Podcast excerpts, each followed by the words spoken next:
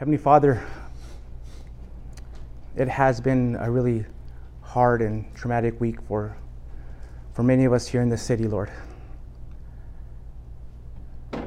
So many lives were lost, so many lives were affected, and now this city is trying to deal with a lot of the pain, Lord. There's a lot of questions that are being asked. I pray that those who love you will surround those who are asking these, these questions, Lord, so that they will remind them about you, so they will tell them about your love. This whole week I've been praying for this message, Lord, and I pray that now as I'm about to deliver it, that you speak mightily through me, Lord, and, and that you speak mightily through your word, Lord. Um, thank you again for everyone here. Fill this room with your Holy Spirit, Lord, and open our heart, open our ears, Lord, so that we may hear from you clearly. Pray this in Jesus' name. Amen. Habakkuk chapter 3. Again, Habakkuk chapter 3, verse 16. And the Word of God says, I heard and I trembled within. My lips quivered at the sound. Rottenness entered my bones. I trembled where I stood. Now I must quietly wait for the day of distress to come against the people invading us. Through the fig tree, though the fig tree does not bud, and there is no fruit on the vines, though the olive crop fails, and the fields produce no fruit, though the flocks disappear from the, fen- from the pen, and there are no herds in the stalls. Now, I'm going to stop there for just a minute, and then um, again, towards the end, I'll pick up in verse 18. But let me share a story that I read about. One night, while conducting an evangelistic meeting in the Salvation Army Citadel in Chicago, Booth Tucker preached on the sympathy of Jesus. After his message, a man approached him and said, If your wife had just died, like mine has, and your babies were crying for their mother, who would never come back, you would be saying what you're saying. Tragically, a few days later, Tucker's wife was killed in a train wreck. Her body was brought to Chicago and carried to the same citadel for the funeral.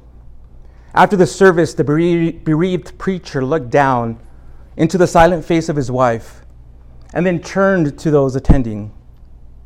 The other day, a man told me I wouldn't speak of the sympathy of Jesus if my wife had just died. If that man were here, I want to tell him that Christ is sufficient. My heart is broken, but it has a sign put there by Jesus. I want that man to know that Jesus Christ speaks comfort to me today. In the midst of his own tragedy, Booth Tucker was able to apply what he preached because he believed God was greater than the painful loss he was experiencing. And although at the moment he may not have understood exactly why this happened, he knew God's love for him was stronger than his confusion and his grief.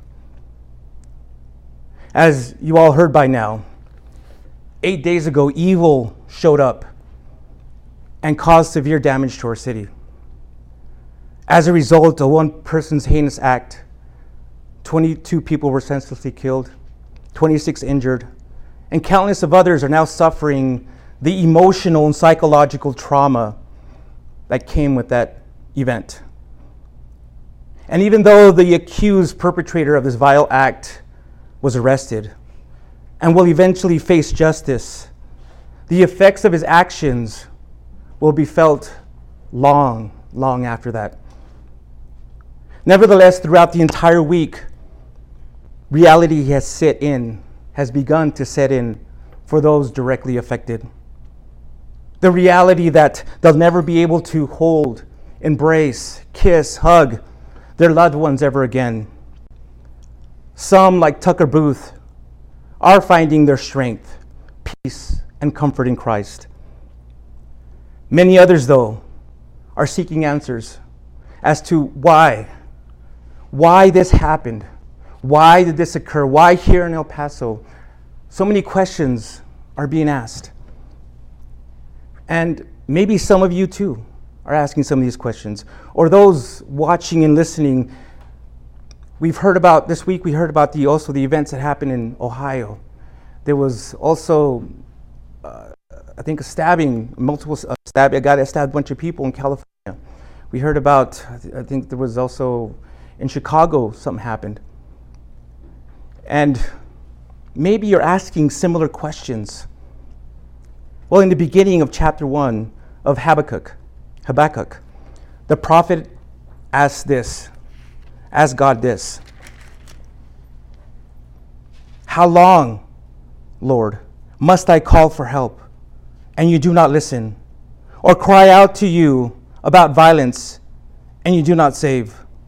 Why do you force me to look at injustice? Why do you tolerate wrongdoing? Oppression and violence are right in front of me. Strife is ongoing and conflict escalates. This is why the law is ineffective and justice never emerges. For the wicked restrict the righteous, therefore, justice comes out perverted. This morning, I want to share with you that in spite of all the emotional turmoil many of us in this city have experienced or we've felt this week, God is still in control. God is still sovereign. There is hope in the midst of chaos. Now I'm going to do a quick review of about what's been going on here with this book. I'm not going to cover it, you know, line by line, verse by verse, chapter by chapter. I'm just going to do a quick overview. But up until this point of our passage, Habakkuk has been questioning God's goodness because he sees so much injustice, evil, and tragedy in the world. In chapter 1, Habakkuk expresses an attitude that many righteous people have. He's outraged. He's outraged the violence and injustice in his society and lists six different problems. There was sin, wickedness, destruction, and violence.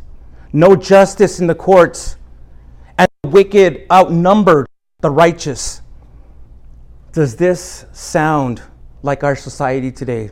Does this sound like the world we live in today? God then answers by telling them that he will use a terrifying empire to judge them. This shows the principle that God doesn't always give or give us the answers we want or expect. Habakkuk was looking for something else, something else besides another wicked nation to come in and destroy Judah. By the end of that chapter, by the end of chapter 1, it appears that the prophet accepts the answer, but he doesn't seem to like it.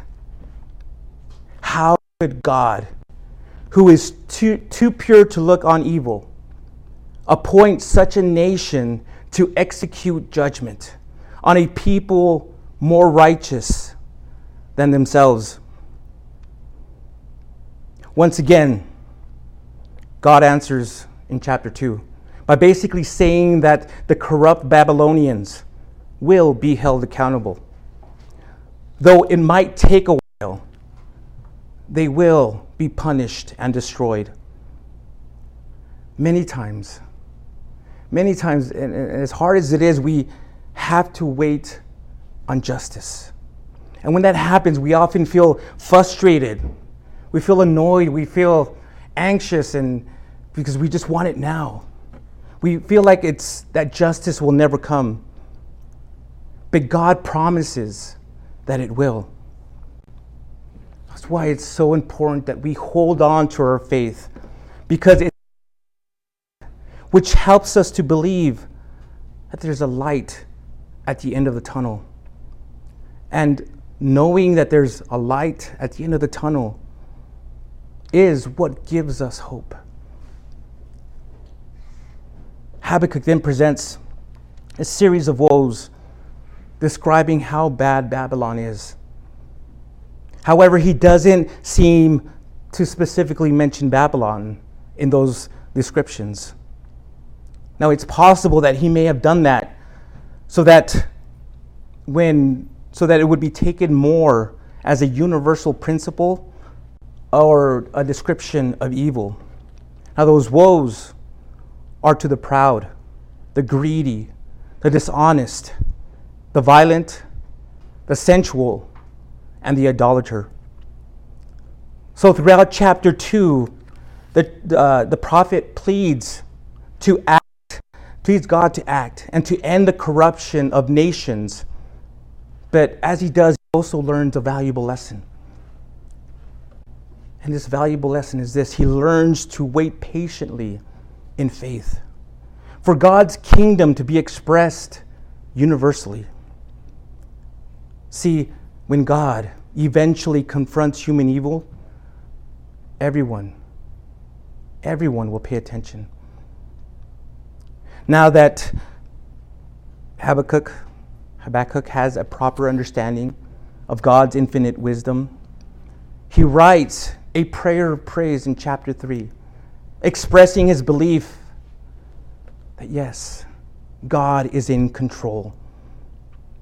And when we finally get to our passage in verse 16, he tells us that even through that, he tells us about the fear that he felt inside.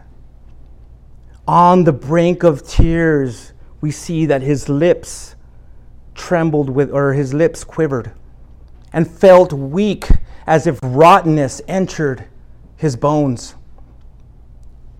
Even in the midst of his emotional and physical anguish, he realized that there was nothing to be done. The prophet knew that God carried out the deliverance for Judah. He would have to quietly wait for the day of distress when Babylon would invade. The book of Habakkuk offers us a picture people. The righteous live by faith in God. It reminds us that God may seem silent and uninvolved in our world. He always has a plan to deal with evil and will always work out justice eventually. It also encourages us as believers to just wait on the Lord, expecting that he will, as Paul wrote in Romans 8:28, work out all things for our good. Habakkuk asked God the kind of questions so many of us have pondered this past week. Why do you force me to look at evil? Why do you force me to stare at trouble in the face or stare in the face in the, in the face of trouble day after day. So, whether it's here in El Paso or wherever you're from, in one way or another, we've all witnessed evil, have been touched by it, and bear the scars of various stages of healing. Evil surrounds us as if we're trapped in a dark prison cell that seems unescapable because of the wickedness of our fallen world. However, the book of Habakkuk reminds us that, there, that there's no place too dark, no wall too thick for God's grace to penetrate in a powerful and life affirming way. The book of Habakkuk re- uh, affirms that God is sovereign. He's a sovereign and omnipotent God who has all things in his hands. He has all things under control. We just need to be still and know and believe that he is at work. The Lord God Almighty is who he says he is, and he will always keep his promises. He will punish the wicked even when we cannot see it. He's still on the throne of the universe. Now, I wanted to share this passage with you all today because there may be many of you who are still or struggling to make sense of the tragedy that took place last week. I wanted to show you through Habakkuk example how it's how important it is to have a right perspective. How having a right perspective will change your outlook on that event. Now, don't get me wrong. I'm in no way implying that we need to just get over it and move on. Absolutely not. In Ecclesiastes 3:1 it says, "There's an occasion for everything and a time for every activity under the sun." Inspired by the Holy Spirit, Solomon tells us that oh, throughout the next few verses that there's a time to weep. There's a time to warm, to, to mourn. But there's also a time to heal. So what I'm saying is, is this in order to begin the process of healing and help just to bring comfort to those who are hurting, we need to remember that God is in control. And we need to remember to maintain our focus on Him. Jesus said in John 16 33, I have told you these things so that in me you may have peace you will have suffering in this world. Be courageous. Jesus says, I have conquered this world. Now, one of the things I also noticed about Habakkuk was that he wasn't afraid to express his feelings, his emotions to God. And I don't believe neither should we. You see, the prophet was only to, was able to accept what was going on and what was going to happen when he just laid it out on the table. When he just laid out his feelings and emotions before God. When the reality of what happened at that Walmart, when it hit me, I had to come to the Lord and do the same thing. I want to take a minute to, to just share with you my personal thoughts and how my feelings and how I was just had to lay it out before God as well. I was already feeling pretty down. My oldest son had just left to Southern California. My firstborn son and and the rest of my family was already gone. They were they got they left to drop him off. So even before the news, I heard the news, I was already just dealing with a mixed bag of emotions of just sadness that my son was gone, anxiousness that I during these long trips to California, I normally take them with my family and and you know my my wife and I we take turns driving. Um, this time she was going to have to on the way back take the drive by herself. So I was feeling anxious about that and and I was just feeling alone.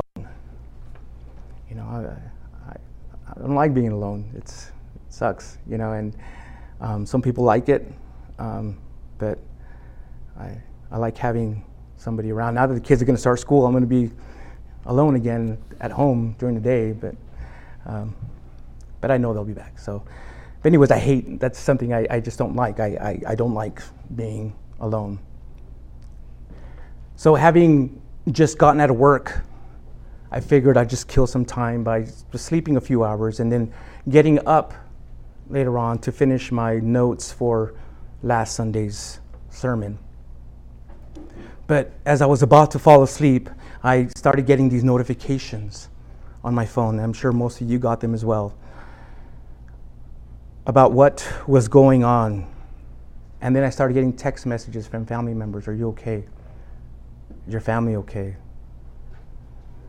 And I wasn't sure what to make of it all. I mean, every once in a while you hear about, you know, some kind of crime or a shooting happening at a store. You know, I, initially, I, yeah, I didn't think much about it. But when I started getting these messages, especially from work, um, that's when I knew it was serious. And it wasn't until I turned on the news and started hearing the initial reports that I just start, I began to see the gravity of the entire situation. There was just all kinds of things happening. You, you were hearing about similar events happening at Dillard's and these other Walmarts and all these other things happening.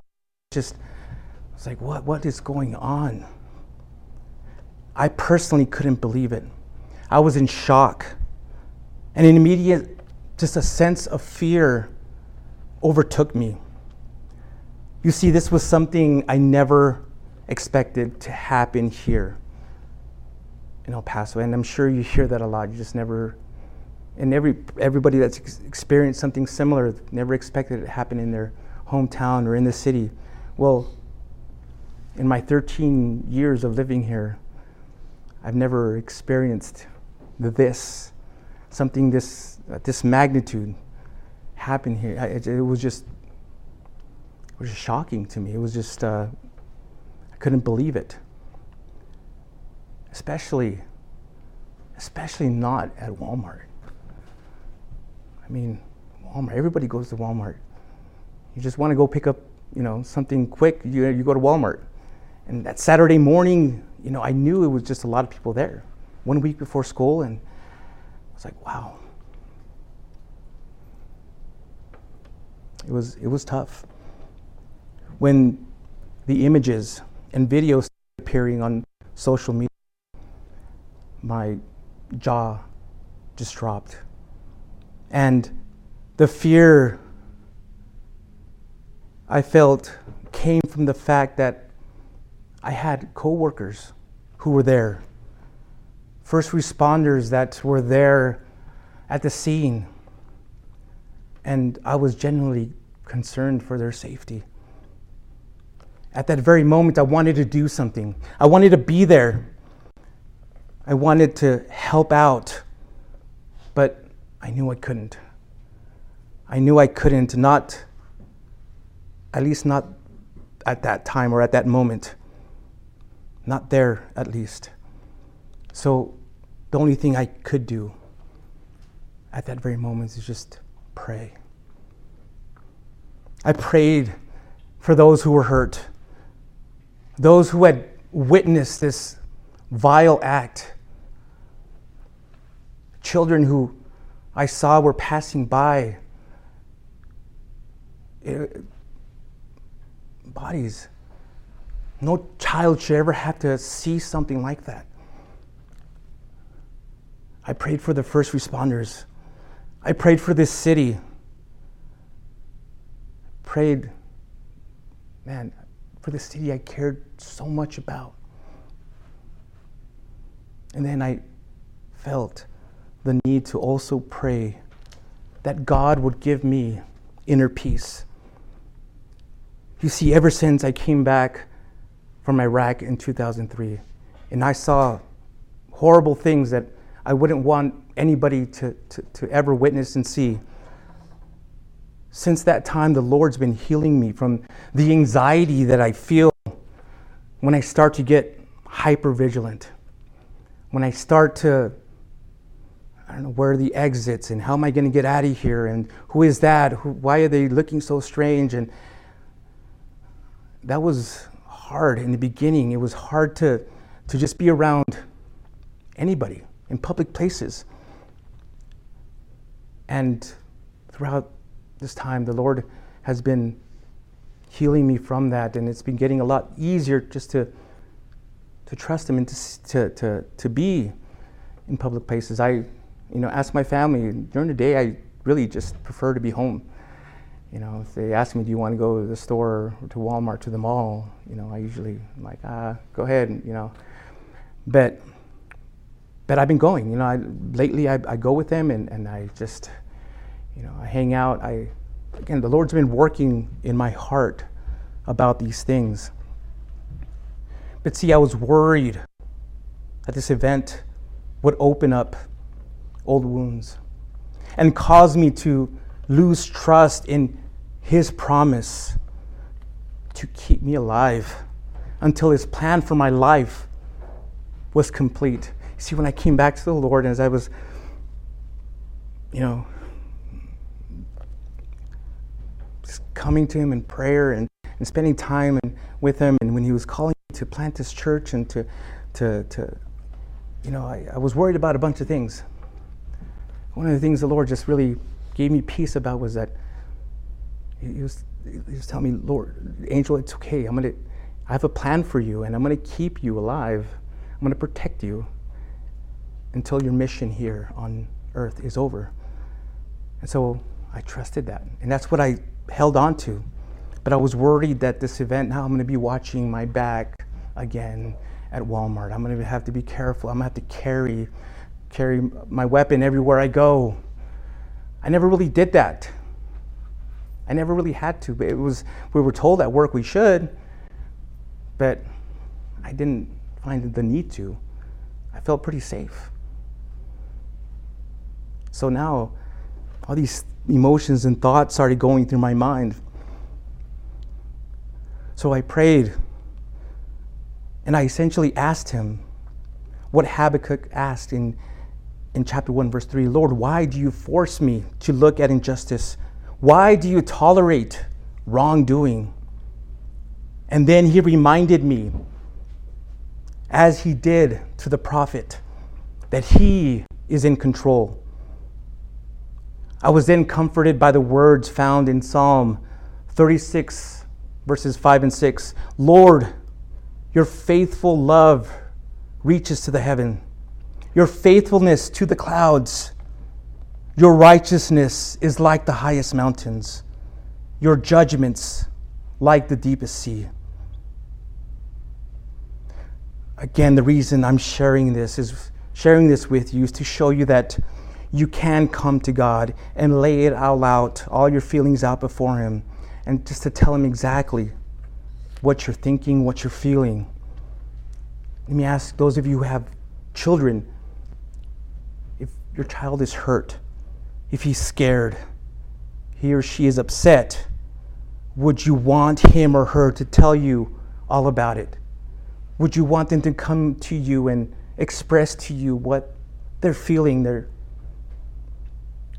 just the anxiety, the hurt that they're feeling inside, the pain? I'm sure many, many parents would say, most of us would say yes, all of us. So, thing is, we have a Father in heaven. You have a Father in heaven who wants to hear from you too. He gave us an independent mind to ask questions, to seek answers, and to discover truth. He also gave us feelings and emotions to express ourselves to Him and to others. The beauty of God is that when you come to Him seeking answers, He will speak to you through His Word. And when you come and when you come to Him seeking peace and comfort, He will. In Matthew chapter 11, verses 28 to 30, the Lord said this Come to me, all of you who are weary and burdened and I will give you rest. Take my yoke and learn from me, because I am lowly and humble in heart, and you will find rest for your souls. For my yoke is easy and my burden is light. Nevertheless, though, we as Christians, we must be careful on how we express those feelings. You see, the moment you were born again, the Holy Spirit made his home in you. And Galatians 5 tells us that one of the fruits of the Spirit is self control. Now, to show you what this looks like, let me share with you some of the feelings I've had since last week's tragic, since last week's tragedy, and how God's Spirit has helped me. Have I been angry? Yes. But I'm not going to allow my anger, I'm not going to allow that anger to control what I say or what I do. James chapter 1 verse 20 says, "Human anger does not accomplish God's righteousness." Have I been sad? Yes. But I'm not going to allow my sadness to dictate my day or how I interact with others. Paul writes in 2 Corinthians chapter 1 verse 4, he comforts us in all our affliction so that we may be able to comfort those who in any kind of affliction, who may comfort those who are in any kind of affliction, though the comfort we ourselves, through the comfort that we ourselves received from God. Have I been scared? Yes. But I refuse to let fear have its way with me. Psalm 56, verses 3 and 4 say this When I am afraid, I will trust in you. In God, whose word I praise, in God I trust. I will not be afraid. What can mere mortals do to me? So, should you feel bad, should you feel horrible for having some of these same feelings, some churches, maybe some, you know, people will tell you that you shouldn't, that it's you shouldn't have be having these feelings. Well, it's I personally, well, it depends. Let me tell you that if those feelings are causing you to act out in sin, if you're now hurling insults at others on social media, if you're allowing that sadness to control how you feel, how you interact with others, or how you feel throughout the whole day, or how you interact with others, then yeah, maybe you should check yourself. If, in other words, again, if it's ask, if it's causing you to sin, then yes, you should repent and ask the Lord to forgive you. If, however, you're coming to the Lord like Habakkuk did, allow Him to show you the truth of His sovereignty and comfort with the, and, and allow Him to comfort you with the promises of His Word. Listen to what it says in Isaiah chapter 40, verse 31. But those who trust in the Lord will renew their strength. They will soar on wings like eagles. They will run and not become weary. They will walk and not faint. Now, also, many people have been asking, what causes people to just do such wicked things? I'll be honest with you, and I'm not trying to get political here, but it's not because of guns. It's video or video games. It's not because of the NRA. It's not because of racial or, or economic inequality. It's not due to political views or affiliation, and it's not due to the person that's in the White House. The reason there's so much wickedness in the world is because of the sin that's in the heart of every single person. Jesus put it like this in Mark chapter 7, verses 21 through 22. Out of the people's hearts come evil thoughts, sexual immoralities, thefts, murders, idolatries, greed, evil actions, deceit, self indulgence, envy slander, pride, and foolishness. The heart of mankind has been spoiled since it has been in a spoiled condition since the fall in the Garden of Eden. And nothing has been able to restore it back to its original condition. That is, until Jesus Christ came to die on the cross for the forgiveness of sins. So, if we truly want to find the cause of evil, we must examine the condition of our own hearts first. We must see the sin that's within it, and we must ask for forgiveness. Until that happens, until people begin to examine their own hearts, they're going to continue to hurt each other until that sin continues to remain in there, people are going to people are going to continue to hurt other people. Regardless of how many laws are passed to end hatred or violence.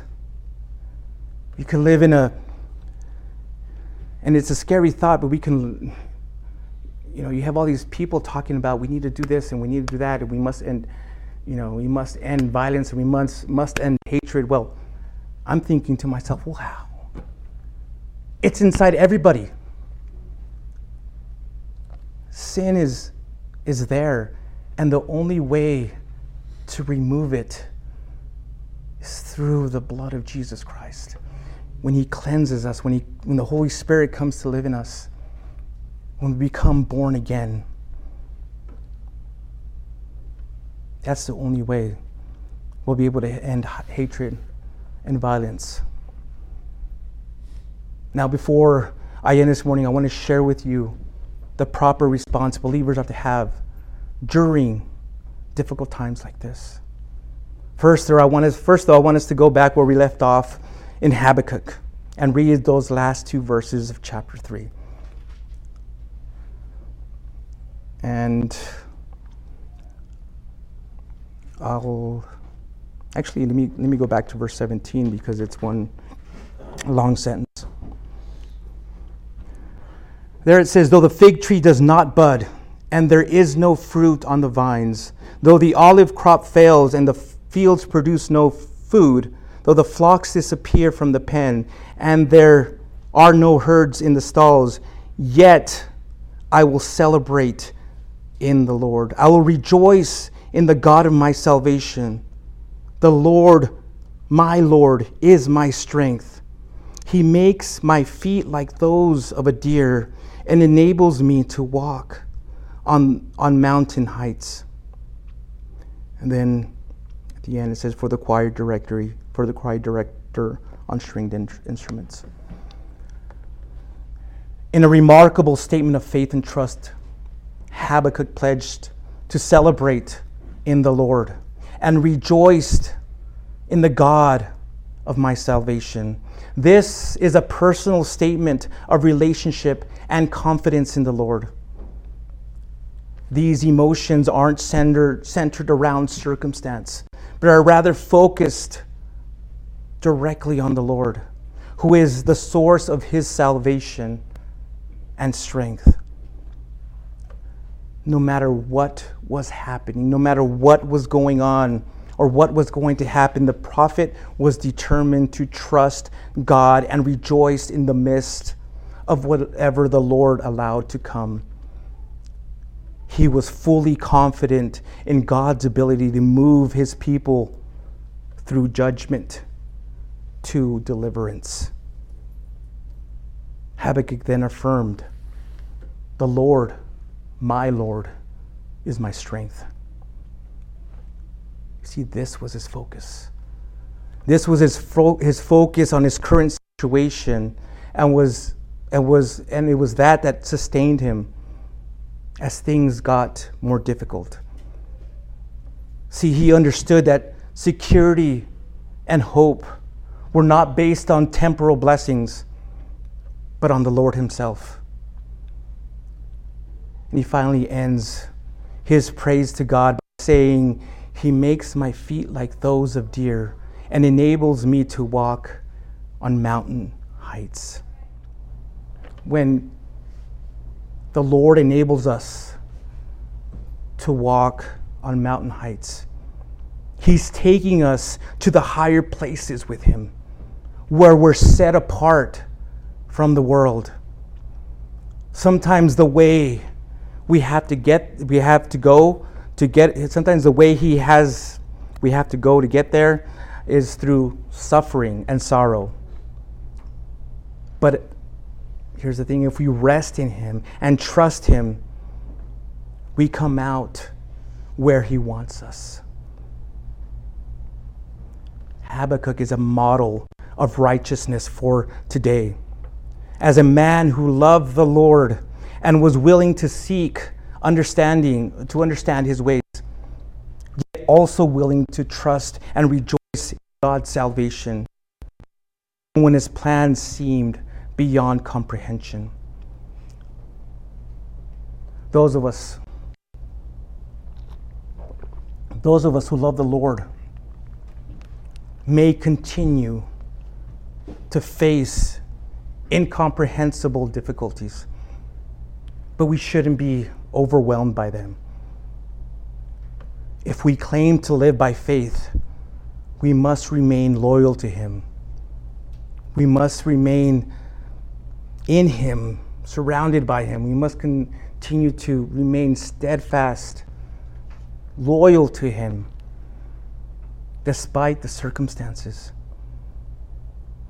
So, if you're wondering how we ought to properly respond to the tragic events that happened last Saturday, let me just quickly share a few suggestions.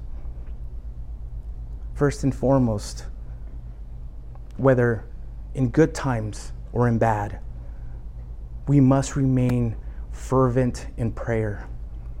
We must continue to continually seek the Lord, be in the presence of the Lord in prayer and in worship because it keeps us connected with Him. Ephesians chapter 6, verse 18 says, Pray at all times in the Spirit with every prayer and request, and stay alert with all perseverance and intercession for all the saints. Secondly, we ought to, what we ought to do is look for look in God's word for biblical examples like Habakkuk or Habakkuk for help and wisdom in dealing with these tragic events. There's examples after examples throughout Scripture in the Old Testament, New Testament, of men of God who were dealing with some really hard. Even Jesus was dealing hard with some really difficult situations. But they remained focused. They, they never kept their eyes off of God. And they received their wisdom, they received their, their comfort from their Father in heaven. Now, throughout this past week, I personally received a lot of comfort, a lot of guidance, a lot of help from the book of Psalms. And and maybe many of you have as well. Um, but this book it just has so many words you can go to, so many passages you can go to that can bring you so much peace and comfort. Thirdly, we must maintain a right perspective about things. Paul wrote in Philippians chapter 4 verses 8 through 6 Brothers and sisters, whatever is true, whatever is honorable, whatever is just, whatever is pure, whatever is lovely, whatever is commendable, if there's any moral excellence, and if there's anything praiseworthy, dwell on these things. Meditate on them, think about them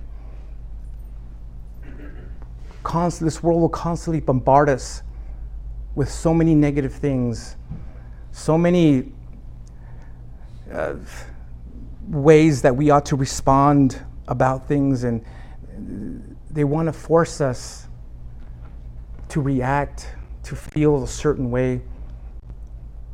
But if we maintain a right perspective, if we, we put on the Lord's eyes, if we just allow Him to work in us and to help us to see what's really going on, I think, I really believe that our reaction towards everything that's happening will completely change. We're no longer going to point the finger at others.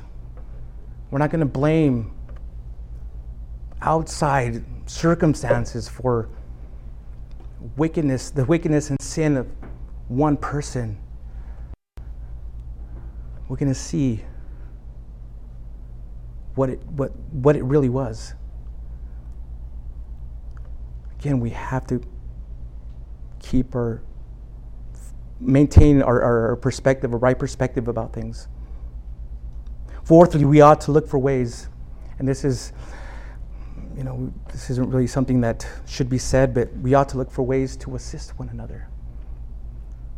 It doesn't matter if they're of the same denomination or faith or race or social class or, you know, um, we ought to find ways to help out those who are hurting, those who are in need. It was amazing to see that right after they were asking for blood donations. A couple hours later, a few hours later, they said, oh, we can't take anymore. We've got a lot of people here. You know, but that's just one example. I mean, we've got to find ways to just minister, to, to be able to just share the love of Christ, the love that, of Christ that's in us. We have to just be able to share it with others.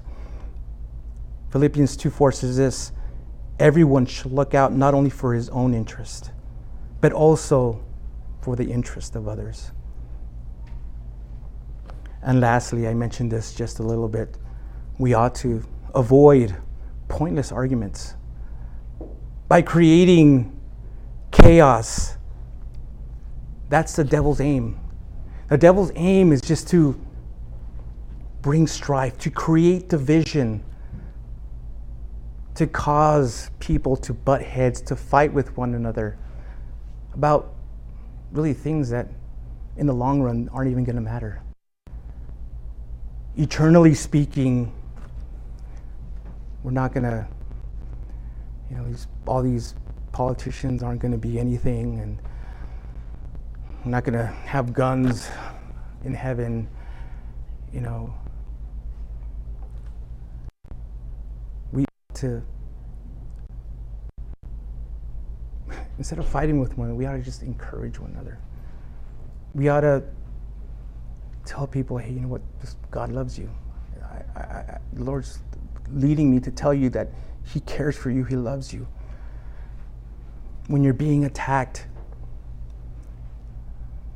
you know, it, it, why would you, why, why attack back? What good does it do? Just love on people. Love people the way Christ loves you. How many times have we offended the Lord with our own actions, with our own behavior? And yet He forgives us. He continually loves us. He's so patient with us. Imagine if, if the Lord responded to every horrible thing you did on social media. What do you think He'd say?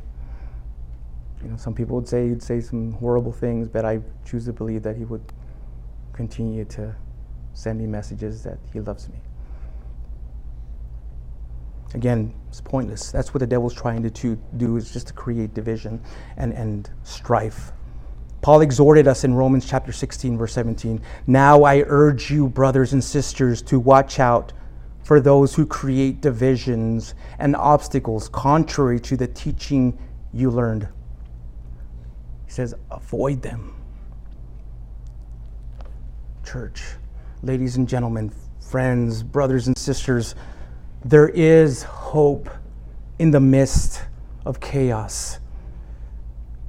You see, by remembering that God is our salvation and strength, it will produce rejoicing in the Lord and will help us remain confident in His ultimate good plan. We may not see it, but I absolutely believe that God is working in people and through people in this confusing and time and this and all this, this, this, this tragedy. God is with us and He is in control. I want to read to you one more psalm, and, and many of you are familiar with that. And you don't have to go there, but it's a short psalm. Verse Psalm 23. The Lord is my shepherd. I have what I need. He lets me lie down in green pastures. He leads me beside quiet waters. He renews my life. He leads me along the right paths for his name's sake. Even when I go through the darkest valley, I fear no danger, for you are with me. Your rod and your staff, they comfort me. You prepare a table before me in the presence of my enemies. You anoint my head with oil, my cup overflows. Only goodness and faithful love will pursue me all the days of my life, and I will dwell in the house of the Lord as long as I live. There is hope. You have to see it. you should be able to see it. If not, He wants to, sh- the Lord wants to show you there is hope. Again, ultimately, He will punish the wicked. Justice will come. Whether it's this guy who did this terrible thing, or whether it's just we hear so many things in the news about all this wickedness going on. God will judge. He will deliver us from all this evil. He will vindicate us at the return of the Messiah when Jesus Christ comes back.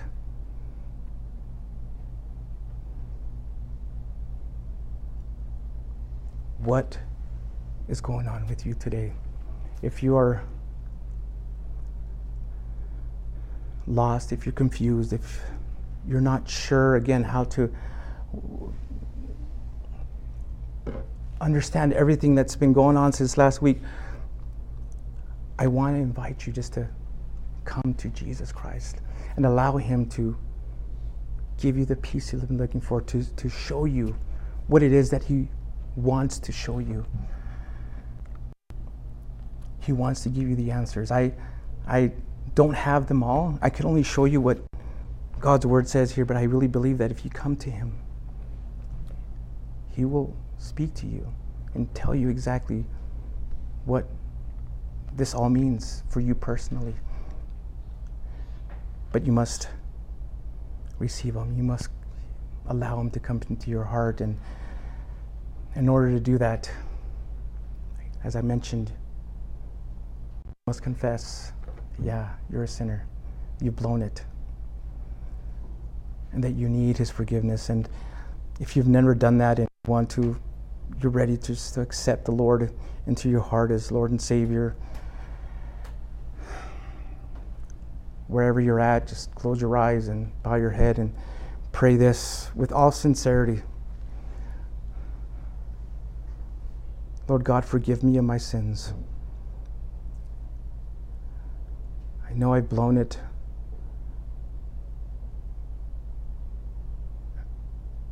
And I know that without you, I'm, I'm lost. I confess with my mouth that Jesus is Lord and that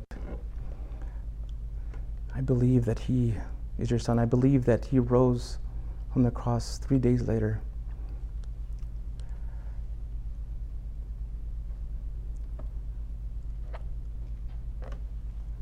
I throw my sins upon him now, Lord, and ask that you empty me, empty me and fill me with your spirit. Make me new. I want to be born again.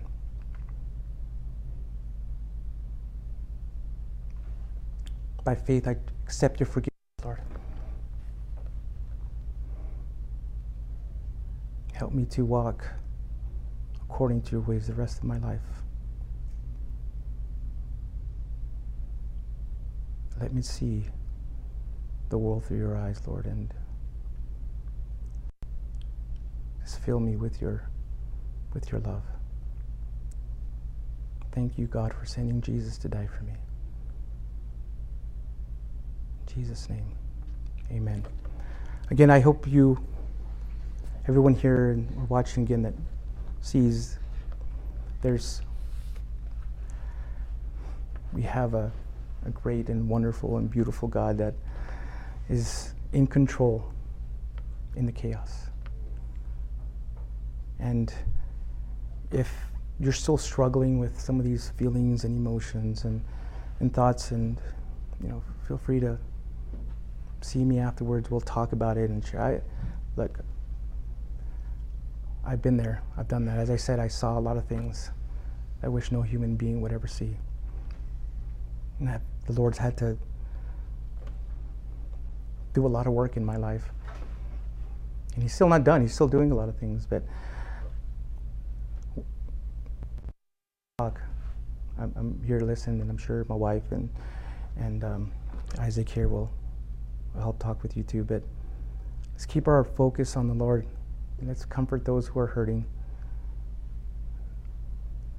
let's uh, again remember that God is ultimately in control. Let's close one more time in prayer. Heavenly Father, thank you for this uh, morning. Thank you for allowing, for helping me share this message, Lord, uh, for guiding me for um, as I prepared this message, Lord. I wasn't sure what to expect or how this would come across, Lord, but it all came out according to your great purpose and plan, Lord. And I pray that those who are here watching, listening, have gotten have gotten something out of it that you have spoken to them mightily in one way or another, Lord, whether it's a sentence or word or the entire thing, Lord, I, I pray that you will that that seed that was planted in their hearts, Lord, that you will water it and that they will seek you out in their times of, of pain, of hurting and confusion, Lord. Lord, as we go out the rest of this week, keep us safe, protect us, protect everybody here from harm, Lord. Keep their families safe. And may we go out there and be the salt and light of our community, Lord, of, of, of this city you love, the city of El Paso. We glorify you, Lord. We praise you. Bless us next time. Pray this in Jesus' name. Amen.